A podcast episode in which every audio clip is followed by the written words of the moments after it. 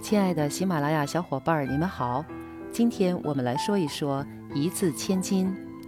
一字千金的意思是增损一字，赏与千金，称赞文辞精妙，不可更改。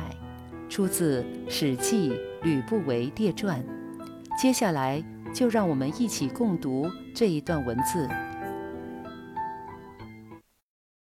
一字千金”，作者司马迁。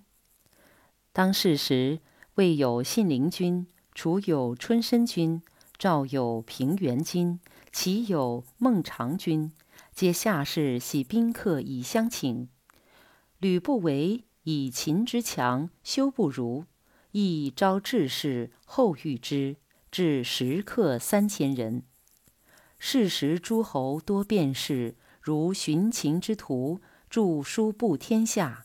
吕不韦乃使其客人人著所闻，集论以为八览、六论、十二纪二十余万言，以为备天地万物古今之事，号曰《吕氏春秋》。布咸阳市门，悬千金其上，言诸侯游士宾客有能增损一字者，与千金。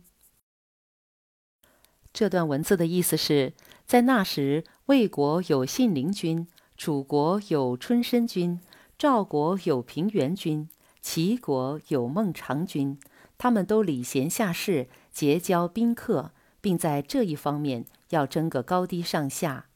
吕不韦认为秦国如此之强大，把不如他们当成一件令人羞愧的事，所以他招来文人学士，给他们优厚的待遇。门下食客多达三千人。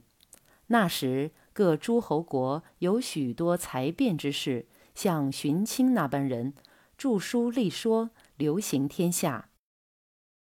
吕不韦就命他的食客各自将所见所闻记下，综合在一起，成为八览、六论、十二纪，共二十万言。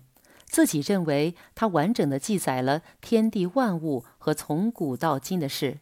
所以号称《吕氏春秋》，并将《吕氏春秋》张布在咸阳集市的门口，在它上面悬挂千金，便请诸侯各国的游士宾客，若有人能增或减一字，就给予一千金的奖励。